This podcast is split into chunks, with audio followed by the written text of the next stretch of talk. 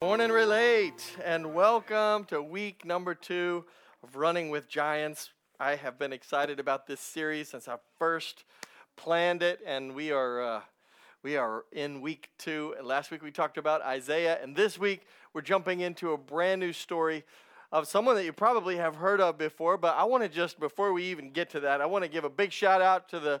There was a couple of young guys playing out in the foyer uh, this morning and playing some Cinco de Mayo music. So, can you guys just give it up for them, man? They did. they became a band automatic, just real quick. It was like, you're the Cinco de Mayo band. And um, they, they were excited about it. And I think in the first service, there were four of them. Just sounded incredible. And I'm, I'm, I'm always thrilled to see people doing things if it's a little bit of a step of faith or if it's just something that's fun, we, we always have a good time. So I want to greet those of you, if this is um, your first time here, or maybe you've been around a couple times, I want to say welcome to you. I'm glad that you have joined us today. And those of you who are at home this morning, you've decided that Relate is your home. We're thrilled to have you here and um, doing what we're doing, seeing lives changed and seeing the power of God move. So one last thing, and that is the message notes. If you didn't get them coming in today, then you can still get them at the YouVersion Bible app by searching Relate Community Church. And uh, otherwise, hopefully, you got the, the notes. But today is actually a little bit unu- not unusual, special. There's something something cool that was already about 50 people signed up for it. It is the Bible study that we do together in the YouVersion Bible app. If you want to join us with that for that this week, last week we had several, so many people were like, Pastor, you didn't go into Isaiah, talk about his life, and like there's there's so much to talk about in some of these guys, and uh, and next week will be a, a, woman of faith and a few more ladies of faith actually in the next few weeks, but we don't have time to go into all of them. Otherwise, I'd be up here for two or three hours. And as much as some of you would like that, others of you would be like, I'm out. I got about 35 minutes or so.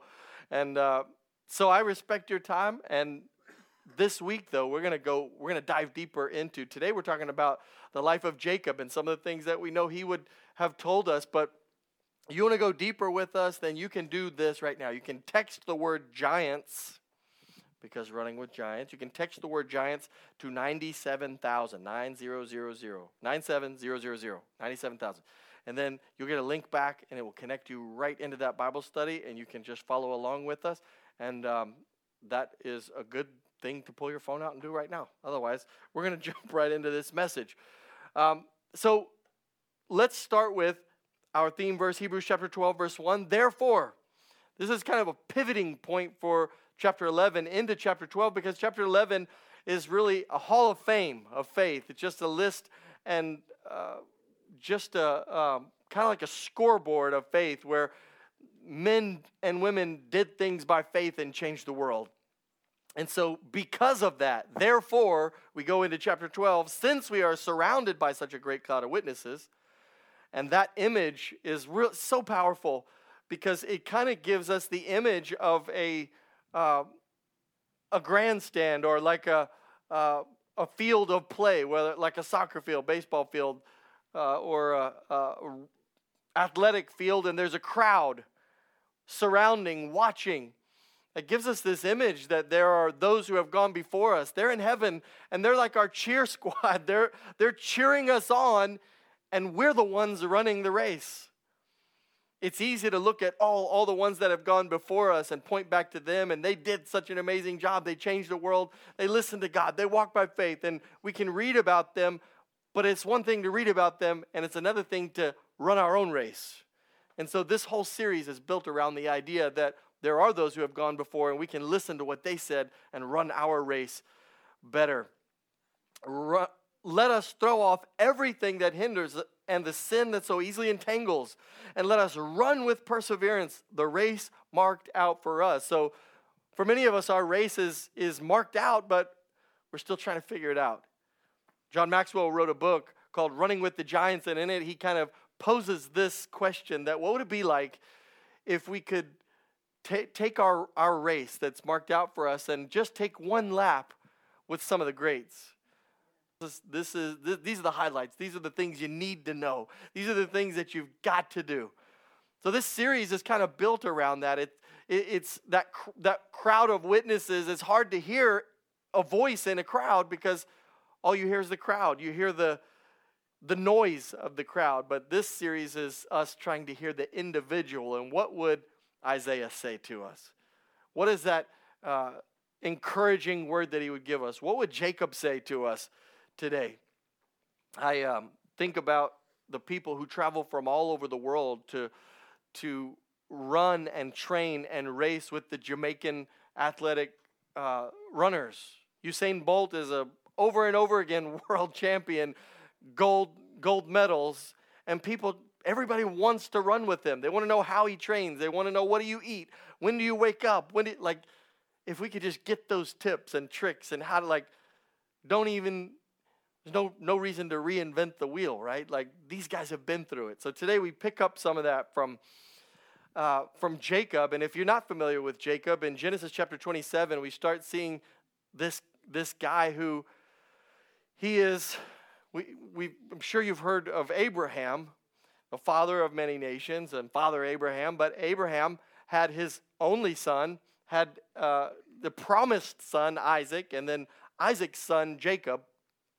So Abraham, Isaac, and Jacob. And Jacob became the father of many nations, and his 12 sons became the 12 tribes of Israel, which still today are the, the nation of Israel, all over the world, not just in the borders of a country. But the Jewish people have literally changed the world. And they all come from this man, Jacob, or Abraham also, but his grandson, Jacob. And this message, I think, comes and answers our question when we are uh, at a point where life isn't turning out the way that we had hoped. So I, I, think that's kind of the, the focus of, the, of where I want to talk about his life. There's a lot to talk about, and we'll be reading on it in our Bible study this week, and you can follow along with us. But today, I want to kind of answer and pick up his life when things don't turn out the way that we think that they ought to or that we had hoped for. The Bible says that hope deferred makes the heart sick. And sometimes when we we have hopes and expectations of life and even hopes and expectations of when we give God our God here's my life and we if you could just help me become this and we have this image and it doesn't turn out that way all the time because God has something even bigger than that. Why? Because we want control. We want to control what happens. The problem is, the more you try to control what happens in your life, the more it doesn't turn out that way. The more we try to maintain control and make that image come to pass that we had hoped for, we get further and further away from that image because that's the way life works. So, I will.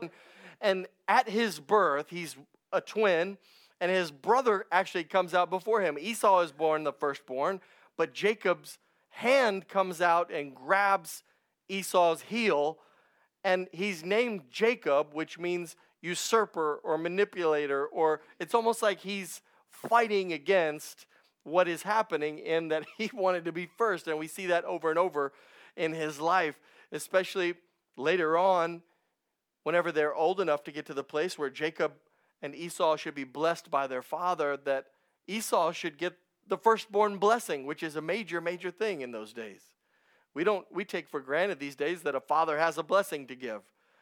But Jacob and Esau did not.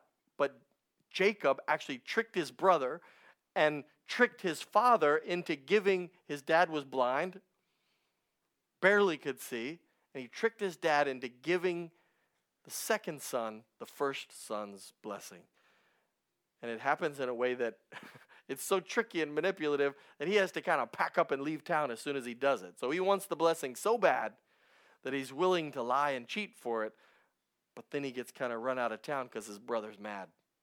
And we see him come back in just a little while. Another time in his life, he gets into another sticky situation where he goes to find a wife and he has uh, business problems and there's manipulation and there's it gets so messy with his then to be father in law because he wants to marry one girl. His father in law tricks him, and then they have this thing going on where he gets the, the wife that he wants, and then he gets a he eventually gets the wife that he wants, but he ends up with two wives, and then he ends up working for blessing and working for wealth, and then he, it's just a really messy thing. So you got to go back and read it. But over and over and over again, he's trying to manipulate and he's trying to fight his way into being blessed and into into being a winner.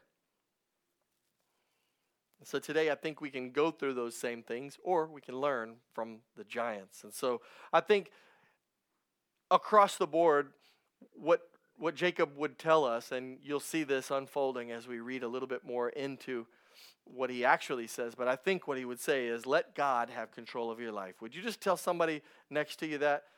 Would you just tell them, hey, just let God have control of your life?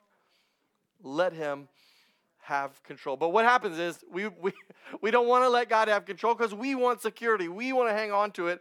We want to control our time. We want to control our money. We want to control the relationships that we have because we like to control things. We like to be in control. We like to be in the driver's seat.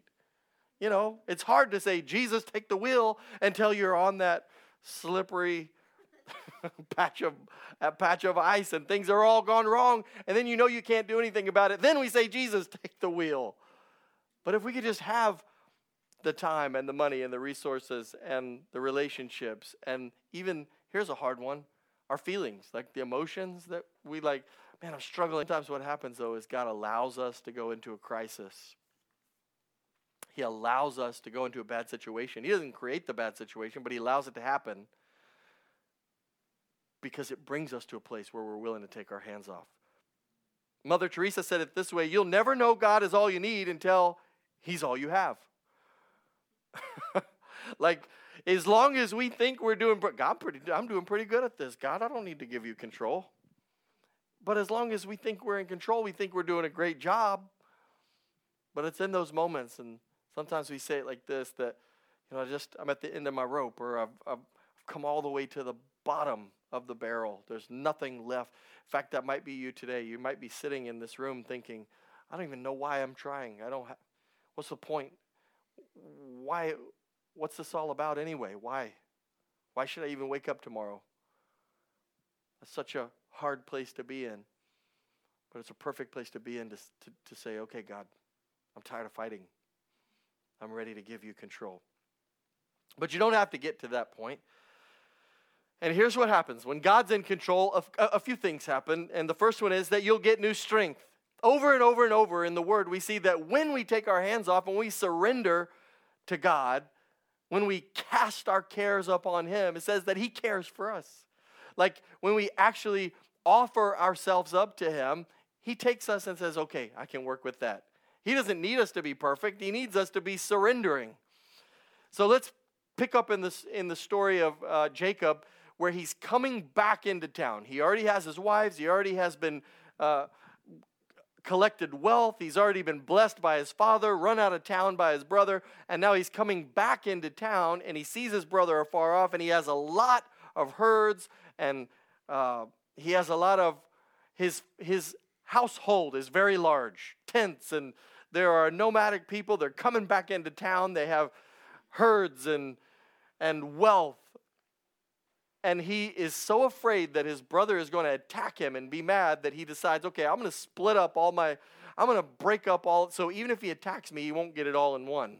He won't be able to destroy all of me. So he's left alone in the camp, kind of waiting on the inevitable to happen when his brother comes to attack. And something incredible happens where he has an encounter with God.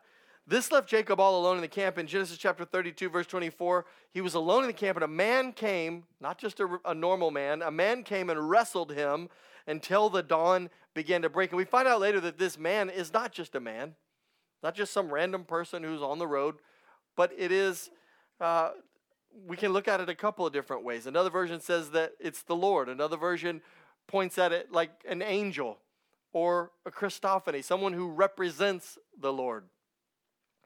And so he's left there, and when the man saw, and he wrestled with this man until dawn. So all night long, basically. And I imagine a campfire with tents and fighting all night long till the dawn. And then the man sees something. when the man saw that he would not win the match, in other words, that, that Jacob would never give up, that he was fighting and he was going to keep fighting, he touched Jacob's hip and wrenched it out of its socket. It says that, it, that he gave him a limp, that he changed his body, and this was enough. This is that moment where he knew that Jacob would never give up, so he changed the situation. And Jacob realized, I can't beat this. This is, I've been fighting normally, and this guy just did something to me, way out of the normal. And so, to me, this reminds me of how I treat my kids sometimes. I'd never wrench their joints out of place. That, don't take that. oh. No, but it reminds me of times whenever I have to just say, okay, you think you got this, then you handle it. And sometimes I know it puts them into a bad situation. One, uh, about a month ago or so, Jake's been driving for, for some time, but he called me up and it was in the afternoon and he, he, he, and I answered the phone and he said, Dad, we got. He, I could tell he was really upset, and he let me know that he had locked his keys in his car. And so I just let him know this is the first time this ever happened. I know we need. We, we should have had two keys. we were supposed to get a key made. He was supposed to get a key made. And I said, okay, just hang out there. I'll be right there. We'll figure it out. I brought some coat hangers and some little some little tools. He said the worst thing is I can see the keys right on the seat. I can see them right there. I just can't get in. And so I've been in that. You probably have been in that situation many many times. I have been there more than I can count on the side of the road. Can't get my keys. I just did something stupid, locked them, and right then realized how, how dumb it was. So I get there, and within about maybe 15 minutes or so, it takes us to fish the coat hanger down in there, pick up the keys, and we pull them all the way back. I tried everything. I tried to unlock the doors with the power locks. I tried to pull the door handle. But finally, we picked up the keys and pulled them out the top of the door. we got the keys out. And I said, Jake, this is a lesson to be learned, right? I could tell he was upset that it had put the whole put him off schedule, put me off schedule. And I said, it happens to all of us, but we got to learn a lesson. Got to go get a key made so you have an extra one. It's like couple bucks and you'll be set. Actually, get a few made. We'll keep one at the house. I'll keep one. You keep one. We'll be safe. So I go my way. He goes his way. I didn't think another thing about it. A couple weeks later, he calls me again calls me direct. Hey, Dad, I could tell he was really upset again. I locked my keys in my car again. I said, Okay, well, did you get your key made? And nope, never got a key made. At this point, I'm stuck with a decision, right? So, as a dad, I'm thinking, I want to go help him, but here's an. E- I decided this is a lesson to be learned. I said, Okay, here's what you got to do. And so, I, it's going to cost you a little bit this time. I can't come. You got to get on your phone, find a wrecker, figure out who can get there, who do you want to deal with, how much it's going to cost. It's going to be at least 25 bucks. He ended up paying $50 to get his door opened. And I said, Bud, that's just the way it goes. And then when he called me, about an hour later, he said, Oh, we finally got it worked out. He said, I'm on my way to get the key made right now. so he did get the key made, but needless to say, sometimes it takes getting to the place where you, okay, I'm never going to let this happen to me again. Okay, I give in. I give up, right? It's kind of like that with God. I think He lets us get to a place where we're ready to surrender, where He's allowed us to see things the way they need to be seen so that we'll finally surrender to Him, where we'll give ourselves freely to Him. And I don't think He has to bend, for most of us, uh, I think for me, it took almost felt like he had to bend my arm behind my back for me to realize my life is better whenever I give it to him. But when you finally get to that place, it's like we it's like we can't figure it out till we get there and then we, when we get there we realize this is a lot better. And now whenever we lock our key in the car, we realize, "Hey, I have an extra key." We realize we've learned the lessons and God can step right in and help us in those situations and he gives us the strength that we never had when we were self reliant. Matthew 11 28 says, Come to me, all you who are weary and, and burdened, and I will give you rest. Now, watch this. That rest is strength because while we're working, while we're doing the work that, while we're running the race, It's like you can have a supernatural, it's like whenever he says, there is peace that passes all understanding. It's like you can still be running the race without anxiety, without the stress, without the insecurities, without all of the burden of it. He said, Come take a load off, but I'm not going to take the work away from you. I'm not going to take you out of the race. I'm just going to give you the strength that you need to win the race with my strength. That's God's strength. He doesn't say, Come and lay down, come put your feet up. That's what we want God to say. We want God to say, Hey, where can I lay down? That's not it, though. Where we're at is whenever God says, All right, let's run. I'm going to run with you, and it's going to be easy. That's where I want to be. That's where I want us to be. Jesus says, Take my yoke upon you in Matthew and learn from me, for I am gentle and humble in heart, and you will find rest in your souls. You know, you don't need a yoke if you're resting, if you're not working. A yoke is when they have two oxen and they put them together so they can get more than double the effort and they can pull the plow. I don't have a lot of working. We're running our race, and he says, Here, take my yoke. And real quick, I don't have a lot of time to go into this, but there were two different kinds of yoke. There were the yoke that was a general one size fit all, a specific ox. And with a custom